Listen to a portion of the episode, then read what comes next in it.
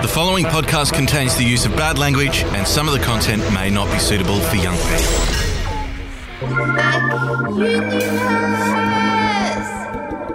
Hi, I'm Dan McHugh, and this is McUniverse, a show where I explore ways to make life a little more interesting. Together we're going to explore a whole bunch of things, and hopefully I'm going to convince you to ponder ideas that you wouldn't normally allow yourself to consider. But just stay with me, because I'm going to make this as entertaining as possible, and I'm going to approach this stuff just like you would, with a bit of skepticism, but mostly I'm going to be a cynical asshole and make wisecracks the whole time. You'll see that mind to me, please. Think about this. You're inside your head one hundred percent of the time. So really, it's just you inside that enclosed space. Alone. Alone. Alone. Alone. Try to think of that space as being more like a secret garden, a walled garden. And you need to tend that garden. You can even expand that garden. Kind of like renovating a house or playing gardenscapes on your iPhone, but more meaningful. What if I told you your inner world can be as expansive and amazing as you want it to be? In each episode of this podcast, I'm going to take you on a small journey.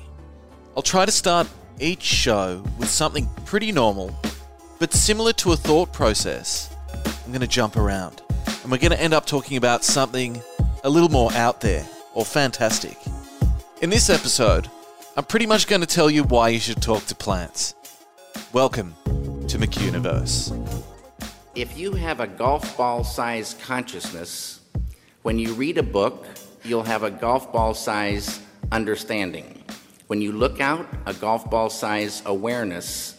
And when you wake up in the morning, a golf ball-sized wakefulness. But if you could expand that consciousness, then you read the book, more understanding. You look out, more awareness. And when you wake up, more wakefulness. It's consciousness. And there's an ocean of pure, vibrant consciousness inside each one of us. I was at a friend of mine's house recently, as we've got a group of guys who meet up and go and have burgers every fortnight. And he happened to have some scales there. So I jumped on and was surprised to see that I'd hit the one hundred kilogram mark. That's more than two hundred pounds. And at five foot nine, one hundred seventy-five centimeters, I'm heavy. A heavy weight, even. If I was a professional boxer, I would be fighting against people the size of Mike Tyson. I'm just ferocious. I want your heart. I want to eat his children. Praise be to Allah. Anyway, this got me thinking. I should do something about it, you know, lose some weight. So I started having a look around at different diets and programs, you know, to shred some of this extra mass I'm carrying around. And I noticed there are a lot of people getting into a diet that consists of only eating meat. And you may have heard of it. There are some carnivorous diet figureheads such as Shawn Baker, Mikhaila Peterson, and her father, Jordan Peterson, who've been interviewed on uh, the Joe Rogan podcast. Anyway, if you want to look further into it, there's some names to look up. People are claiming that going on this diet kind of resets your body and cures all sorts of problems, including obesity, depression, arthritis, skin conditions, hair loss. The list goes on. It just so happens that a guy I know, we're calling him Gary, is on this diet. Gary's already an interesting guy, but I can't actually tell you too much about him because he wants to remain anonymous. I went to visit him to chat about this meat-only diet and to see if the hype was true. Let me just start by saying for well over twenty years I was suffering from very severe and debilitating depression. It knocked me. There were times when the depression came very close to killing me. More recently, I've started to explore concepts of how I can get myself out of this depressed state of mind, this, this perpetual negativity. Recently, I just came across a, a talk by Mikhaila Peterson. She's the, the daughter of the internet sensation Jordan Peterson, who explained how she got rid of arthritis and depression by going on an all-meat diet, a carnivore diet.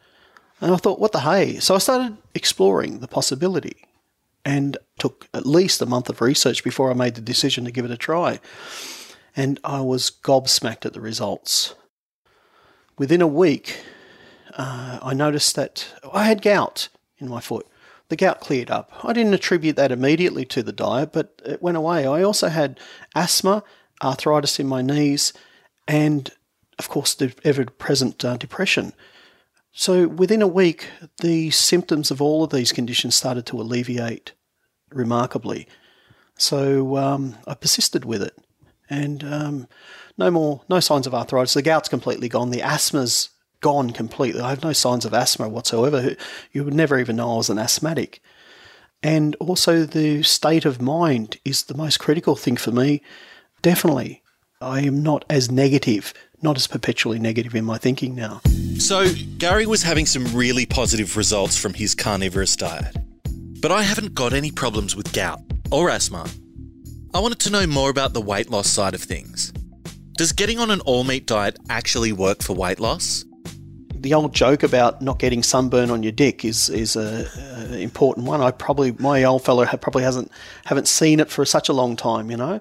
But now it's mostly gone. There's still a little bit of a gut there, but not not as much as it was.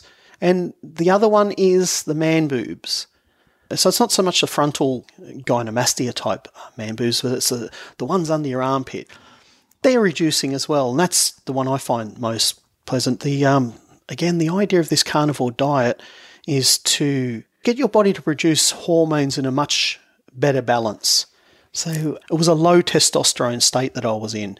When you have too much body fat, you you start to produce more female hormones, estrogen and, and um, progesterone even. You know, these are normal substances within a male body, but when it's too high for a male and the testosterone is too low, it turns into a very unhealthy state for men. Every person I mention this meat diet to automatically brings up fibre and how it would probably make you constipated. So I asked Gary if his meat-a-thon had caused any irregularities. There was a period in when I first started, perhaps two weeks into it, where I went through loose stools. But after this two-week period, the fecal matter started to solidify, and but I found that I don't crave. My mind is not craving sugary foods. I used to love sugar. I was a, a carb addict. Crave things like pastas. I mean, crave it. Really, really, you know, be drawn towards it. And I think since this purging and the changing of the gut microbiome, there's no longer any issue with that. I, I don't even think about carbs now, whereas before I was obsessed by them.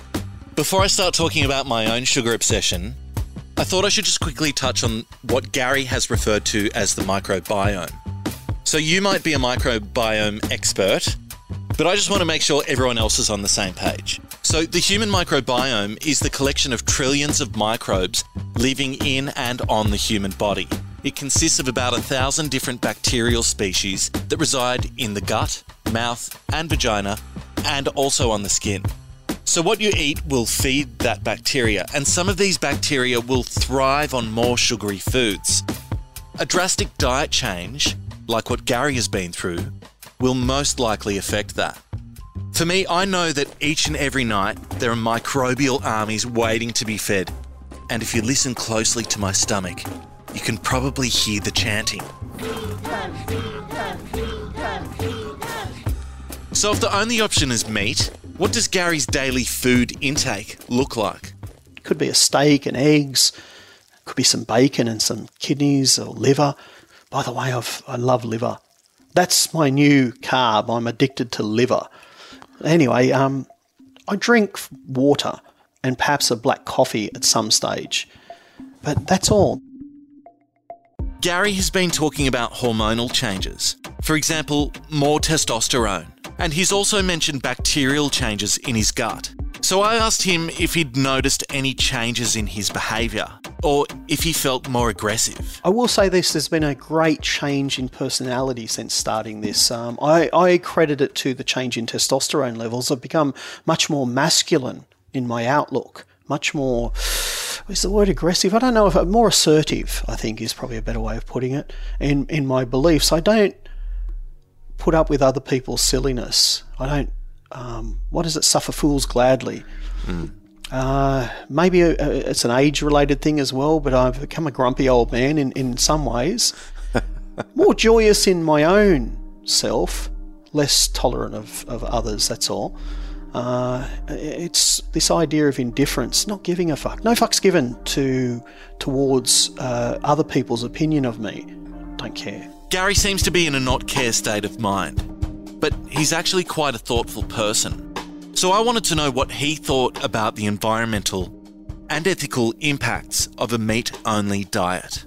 We've destroyed this planet, we've destroyed ecosystems right throughout. There are far too many human beings on the planet, far too many greedy human beings. To think that we can sustain this forever is just utterly ridiculous. And, mm. and getting people to eat plants and thinking that's going to somehow solve the world's problems is, is just fantasy. So uh, in the meantime, I'm quite happy to consume meat. I um, prefer meat that is sourced from... If animal meat, if it's not prepared properly, is unhealthy. For example, the difference between caged eggs from a chicken and, and free-range eggs, the amount of omega three fatty acids is, is measurably different. The free-range eggs are healthier for you. The same as game meat.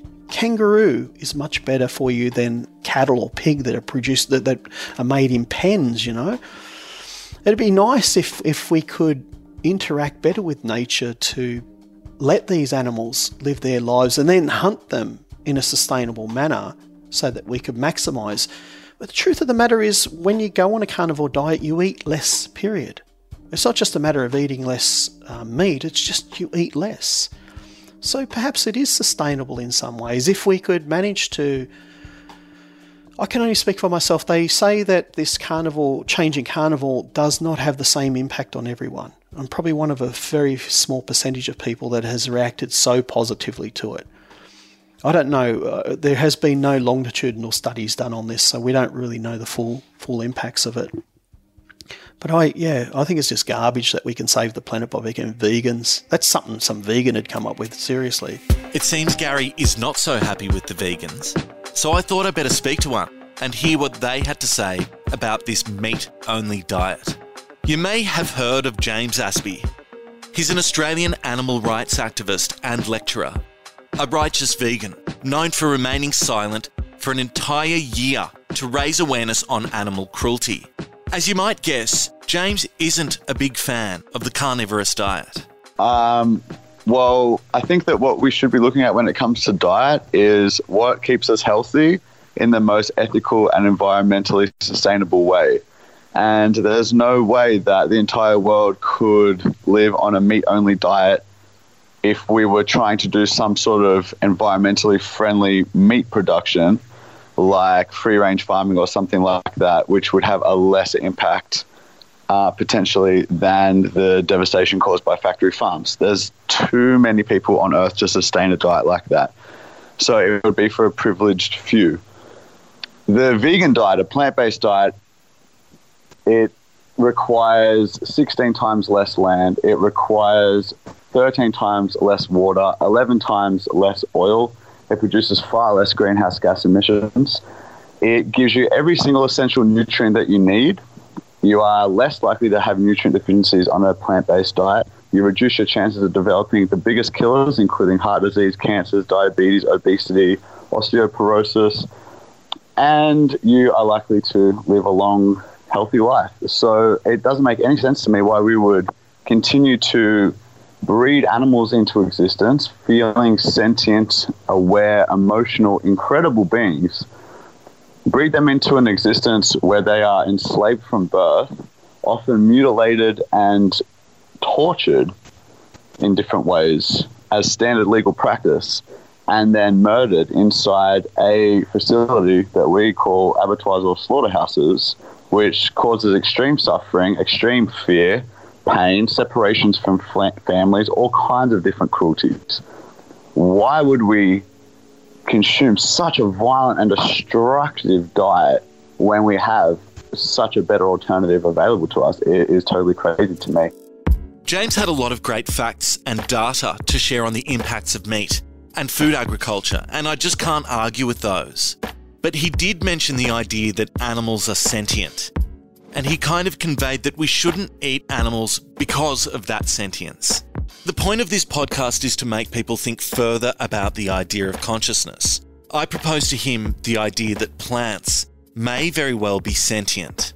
I was impressed that he was willing to take on the idea and run with it, but he didn't fully buy into the idea of plant consciousness. I, I also think we shouldn't needlessly kill plants.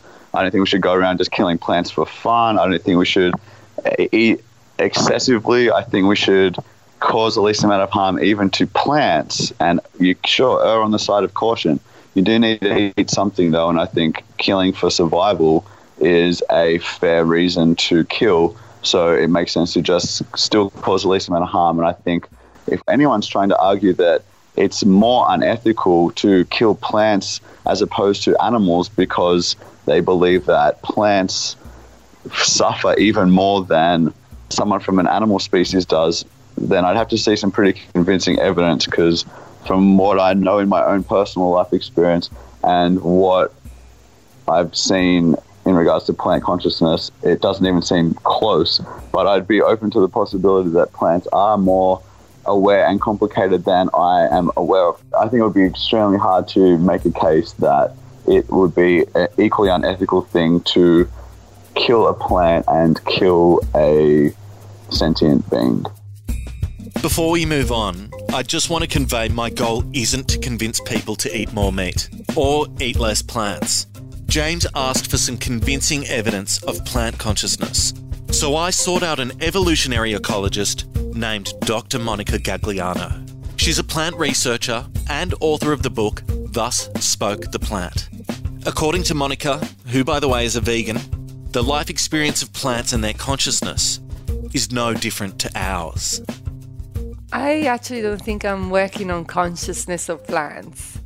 I'm working on um, looking at how they behave and how they express themselves through those behaviors to learn more about who they are. Um, I have a problem with the concept of consciousness just because I don't think that plants have a consciousness that is different than mine. And so if I need to prove plants' consciousness, it's almost like I'm already deciding that there is something else. And, you know, like we are struggling to even work out our own consciousness. I think that's a bigger, harder question to address, at least scientifically. So what about self-awareness? Yeah, self-awareness, if it means like, you know, being actually aware of self compared to other, then there is plenty of places in science, in plant science, where beautiful experiments have been done that have shown that, yeah, plants, of course, know exactly who is growing around them, whether they are, you know, friends, foes, whether they should be uh, encouraged or discouraged, and, of course, what can be done about those bits of information to improve your own life. So in that context, I don't really see Uh, self-awareness as a question anymore. We automatically think like, oh, but plants don't have uh, eyes. How can they see, right? But um, just like for our eyes, there are receptors, that they are photoreceptors because they are specifically working to receive and detect lights. And plants have plenty of those. And actually, they have very specific photoreceptors. Some, you know, are specifically looking at red light, for example. Some are specifically looking at blue light or green. They can tell whether, oh, I've got someone growing next to me, or it could be a fence, you know, and so the fence is not moving and it's okay. And maybe I grow over it. And I detect it as, oh, here is a, a possible structure, if I'm a climber, for example, that I can use. But if the frequency, the, the ratio is changing, for example, and that might be more indicative of someone growing next to you, then it's like, oh, I have a neighbor. And this neighbor could be someone friendly, and but maybe not. And if the, the frequency changes are significant to the plant to the, indicate that the other is growing really fast, that could be like, oh, I might get overshadowed by this one.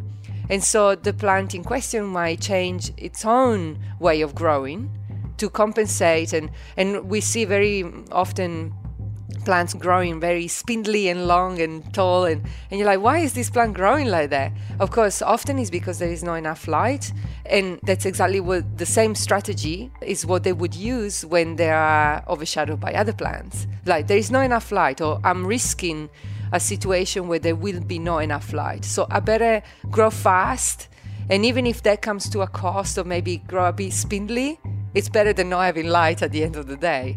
So detecting light, which is just one of the many signals that plants are aware of, it's just a, a really good example of what plants do every day, all the time. So plants can detect light, sure. We know they use light to create energy through a process named photosynthesis, and that's how they grow. It's not like they're talking to each other. Or is it? If talking means sharing information, and sharing information potentially via signal like acoustic signals, which is what we are doing now, then I'm not implying it. We know that plants emit their own sounds, and they are very selective in the sounds that they are listening to, whether they are responding to specific frequency because they are really interested in those and they can't hear the others, or whether they're interested in those and they don't care about the others. Those are questions that are still very open. But for example, my own research showed that plants can detect and locate water by listening to the sound of water moving underground. Other colleagues in the U S demonstrated how a plant can listen to a neighbor being chewed on and the sound of the chewing enemy by itself, without the presence of the actual animal chewing, can trigger the plants into a response of like, okay, uh, there is a problem here. I know this sound is not good news, and I'm going to start up my defense mechanism so that I'm ready. And there was a, an even more recent study done by colleagues in Israel, and uh, in that group, that what they demonstrated, which I think is really elegant, you know, imagine a, a nice bush with lots of flowers. And of course, we know that plants and pollinators have a very special, tight relationship. And so imagine this bee approaching, you know. The plant is listening to the buzzing of the bee from the distance because, of course, sound, that's why sound is so good. Sound travels really well and at a distance. And so even before the bee is anywhere close to the plant, the plant knows that the bees is approaching, and he, within like matter of seconds, it increases the level of sugars in the nectar of its flowers, so that it looks much more attractive and is like, hey, I know that there are many bushes with lots of flowers around here, but you want to come to me. And so if you are an animal, you can move around, and if there is a sound, for example, that is uh, not good news, you can move away. But for a plant, because they do move, but they move at a very different time scale, to detect those bits of information even earlier, in a way, is even more of a priority than if you were an animal, because you are not going to move very fast. So you want to have the information of what's happening around you, like, right away, as quickly as possible, so that you can engage in the defenses or whatever it is that you need to do as quickly as possible. From what Monica's saying, plants are obviously very good listeners, but it seems they're also pretty good talkers. Doctor Gagliano and her colleagues have collected data to show that plants talk to each other through a series of clicks and purrs, and this helps them to detect friends and foes. Now, earlier, when I was speaking to James Aspey, he spoke about animals as sentient beings. I think we're pretty close to identifying that plants are self-aware and have senses pretty similar to ours. It's just that they're totally different forms of life to us. I have no idea what James's spiritual beliefs are, but when we talk about sentience and consciousness, as Doctor Gagliano mentioned earlier, there always seems to be this underlying idea of there being something other, something like a soul. The question of the soul, it's an interesting one, especially for science, because it was, of course, a very discussed topic for much of our history.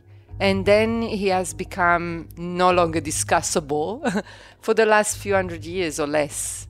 But it was the core of what is this thing? Is do, wh- what's in here? Who is it that is doing all of these things?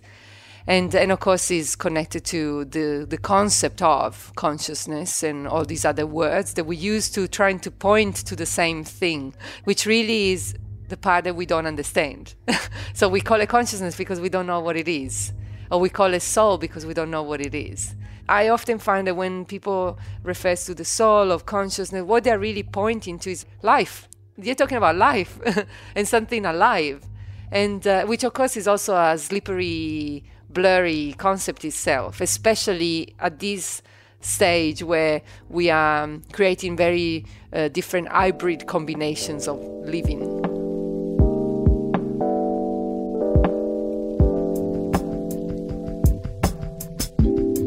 Whilst making this podcast, I had plenty of conversations about plant consciousness with people, and the idea that it's some kind of new age spiritual belief is always brought up. But Monica is collecting data like a good scientist would. The other thought I had was, within certain circles, and as a generalisation I'd say these circles are full of new age spiritualists, the concepts of tree spirits, devas and entities, they get talked about a lot as though they're these benevolent creatures who are here to do good. If they're sentient beings to the point they're like humans, some of us aren't very nice at all. Why wouldn't plants be the same? I have issues with New Age spiritualism because yep. this is not what I'm doing. Yep. And I need to make that very clear, because I don't just borrow some superficially understood scientific concept, especially from physics, right? Because you talk to the quantum physicists, the real guys yep. that are doing the science, and they don't understand it. So it's, again, the commodification of ideas. Yeah, and and suddenly like, oh, everyone is an expert in quantum physics, and if you plonk quantum physics next to consciousness, then you explained something. So I find that the New Age discourse is not really a discourse, but can be detrimental actually for the advancement of this area of understanding. And I'm not talking about like that only science has the upper hand to understand this. But in general, as humans, if we are really keen to understand who we are and what life is, then we should allow for some of these easy off-the-shelf concepts, uh, fast food ideologies to go. There is a tendency of idolizing these others, and uh, and they're there to save us, or they're there to help us, or they're there. And I, for my experience, some are. And I was very lucky to, f- I feel very lucky that I was uh, working with some of this. And definitely they guided me, they helped me. They also told me off when I was looking in the wrong direction. But I also, I have met plants which definitely are not for me to engage with. So like with any other relationship, some people, I don't believe that there are some plants or people in general, plant people, human people, who are nasty by nature or good by nature. You know, we have all of it in us. And some people are bound to become our friends, and others just like, we really don't get along. And we don't have to, right? Mm-hmm. So I find that some plants as well, like as uh, the plant people as the human people, um, you know, some relationships are beautiful and they are the relationship for you. And other relationships are definitely not. And so uh, in my experience, I had uh, both plants telling me off to just like, go away. We're not talking to you. And in other cases where a plant was like, yeah, I would really like to talk to you. And I'm like, I don't trust you. So, so how are you talking to these plants on this level? Is that with use of entheogens, or is it through meditation, or is it All just by it. spending time with the All plants? Of it. All of it. So, um, and that's the thing. Um, there is actually a recent revival of the entheogenic approaches. Last year, I went to Mexico and I spoke to uh, some of the Virarica people, the Huichol, which are the the carrier of the peyote, right? Uh, yeah. And this was like really deep in the Sierra Madre of Mexico, in the middle of nowhere, and uh, and um, these are people who have escaped the invasion of the Spaniards in Mexico. And that's why they live in such remote areas still. And they have managed somehow to maintain for way over five thousand years a tradition and a custom that is, I would say, almost untouched. So that it's amazing in, you know, in that context. And and one of the things that I was very curious about was like, so why coming out now? Why bring the peyote out to the world, and why even talking to me? Why why am I allowed to be here? You know, uh, because I kind of represent the other. And the answer is quite simple. It's like, because the plant has to. And I'm like, okay. And I understand how that asking can happen, because yeah. it happened to me. And I was like, okay, so why? Why would the plant say it's time, you know, for me to go out? And uh, and it was, again, the answer was very simple. It was like, uh, if if the rest of the world doesn't know about me and doesn't know about what I can do to heal this madness, especially of the Western mind, we're all going to go down. We're all going to disappear. And so it's, it's almost kind of like a self-preservation thing. Monica is talking about plants as though she's met them and developed a relationship with them. And I guess for some of you, this is where you won't allow yourself to further entertain this idea of plants having sentience or consciousness, the way we think humans do. If that's the case, I ask you to consider what your own consciousness actually is. And what does that mean? So maybe set yourself some time to do that later, because first, I want to bombard you with some more ideas. If plants are sentient or conscious, what if they're smarter than us? What if the crops we slave over are actually the slave masters? Have you ever thought about the American obsession with corn? It's very important to their economy, it's highly subsidised by the government, and it's been reported that a third of food products on supermarket shelves in the U S A have some form of corn product in them. Animals bred for consumption as meat, they're also fed corn. Corn is now used to power the country, with a huge percentage of crops being used to make ethanol. In the middle of the twentieth century, they developed high fructose corn syrup. And if you think about it, it's basically the crack cocaine version of corn. If corn has some kind of higher consciousness, is it possible that corn somehow controls the minds of the masses? First of all, this idea that plants might be like controlling us was very beautifully narrated by Michael Pollan in his book, The Botany of Desire, which is a few years old. And this concept of like plants using us to their own means and for their own agenda, it's an idea that has been there for a while, and, and it is totally possible, as much as not. And I guess the, the real answer is uh, we don't know.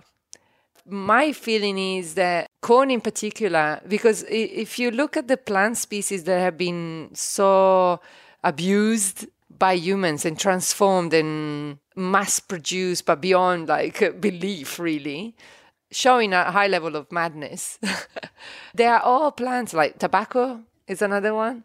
They are all very sacred plants traditionally, like corn for the U S in particular. It's such a precious, sacred plant. And uh, there are stories of the corn people. Did she say corn people? Part of the reason I'm here is that I know how to take a joke. I mean, Donald Trump does kind of look like a piece of corn. I know people like to say carrot, but it's pretty corny. Stop it. So I find it interesting that the the sacredness of these plants and the most profane way of using them have collided and come together, and somehow it's almost like the plant is um again this is just a, an idea but like somehow the plant is like, okay, I'm here to stay with you, I can nurture you, but if you are gonna try to abuse me, well, abuse will come back. Plants are masters of chemical warfare. They're able to produce, store and release compounds known as allelochemicals. And they're toxic substances that manage to inhibit the growth and development of nearby plants. As Doctor Gagliano suggested, if we treat plants badly, they may very well treat us badly back.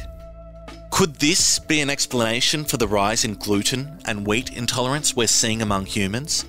Are they already fighting back? Let's talk about the humans, for example. When we put people under very repressive systems, eventually they, you build enough pressure for that system to either collapse onto itself or explode, but it breaks, and somehow it breaks out through that suppression into something new. So I don't know if this is the case or not, but uh, it's possible, I think, to consider that plants like wheat uh, being put into a very under pressure system. And like with all this system, eventually they might rebel and break through, free, out. And in a way, they're doing it in the most subtle of ways, but really not that different from what we have been doing for, for centuries as well, by poisoning. In an evolutionary context, this would make total sense. We have plenty of examples which don't necessarily involve the human, but another animal, and uh, where the animal and the plant are constantly doing this dance of like, oh, I'm going to eat you, and then if I eat too much of you, then you're going to cause me pain, and then so I'll stop eating you so much, but then you change, and then I change, and, and you keep chasing each other. It's called, I think, the Red Queen. So it seems like we're messing with plants and they're fighting back. But why does it matter if we have a good or bad relationship with plants? I mean, we need to eat something. What's the bigger picture message here? What do we take away from knowing how conscious plants are? Here's what Monica thinks.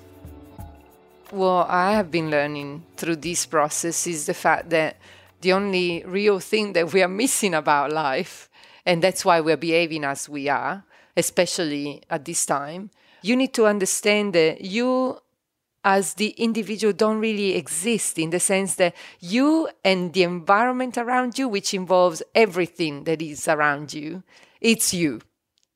So you you can't just think of yourself as the you and take care only of this, because uh, if you only take care of this, you're missing the more extended version of you. And even worse, if you don't take care of that, you're actually harming that you that you care so much about. And in that sense, it becomes a very metaphysical conversation as well, because uh, I guess is what we have read uh, in the big ancient text forever about this idea of the oneness consciousness, or the, you know, like in Buddhism and Hinduism, you have all this concept of like there is only one and the multiple, and they are the same. I think this is where maybe our mind, I'm hoping, that this is where we are going to evolve to next. The understanding and the appreciation that what feels like a paradox, what feels like, but the plant is the plant and I'm the human, that paradox of uh, diversity is no longer a paradox. It's like, well, I can be a, a diverse being from the plant, as well as at the same time knowing that we're one and the same. And so by knowing that, I take care of myself as in the plant, as well as I take care of the individual expression of me as the human. And that would be a very different world. Opening up to the idea that plants are conscious might be too hard a leap for some people. I think people struggle with the idea that the meat we consume comes from sentient beings. But you can at least acknowledge that plants are living, and they're a lot more complex than you might have previously thought. My feeling is that we should all be aware of the fact that every time we eat, whether it's an animal or a plant, we should be acknowledging that they have given their life for ours. Look, I think this is a much bigger subject than can be given justice in a podcast like this. So if you wish to discuss this further or send me your thoughts, please get in touch. You can find me online or send an email to dan at dan mc hugh dot com dot a u. Please don't forget to hit subscribe, hit five stars in the rating section of iTunes, Spotify, or wherever you get your podcasts. Please tell all your friends and family. Also, I can't thank my guests enough. Thank you to Gary, James Aspey, and Doctor Monica Gagliano. James Aspey is worth seeking out online, as his discussions around veganism are interesting and inspiring.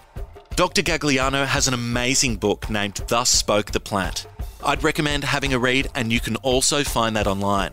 I also need to give gratitude and thanks to Lauren Catherine, whose voice you can hear in the music theme, Jeremy Wilmot, Sam Iken, Anthony Garvin, Nick Rouse, Francis Berry, Sophie Fong, and everyone else who's helped along the way. Make sure you join me for the next episode of McUniverse, where we look at sleep, and we also venture into the world of dreams. Catch you next time.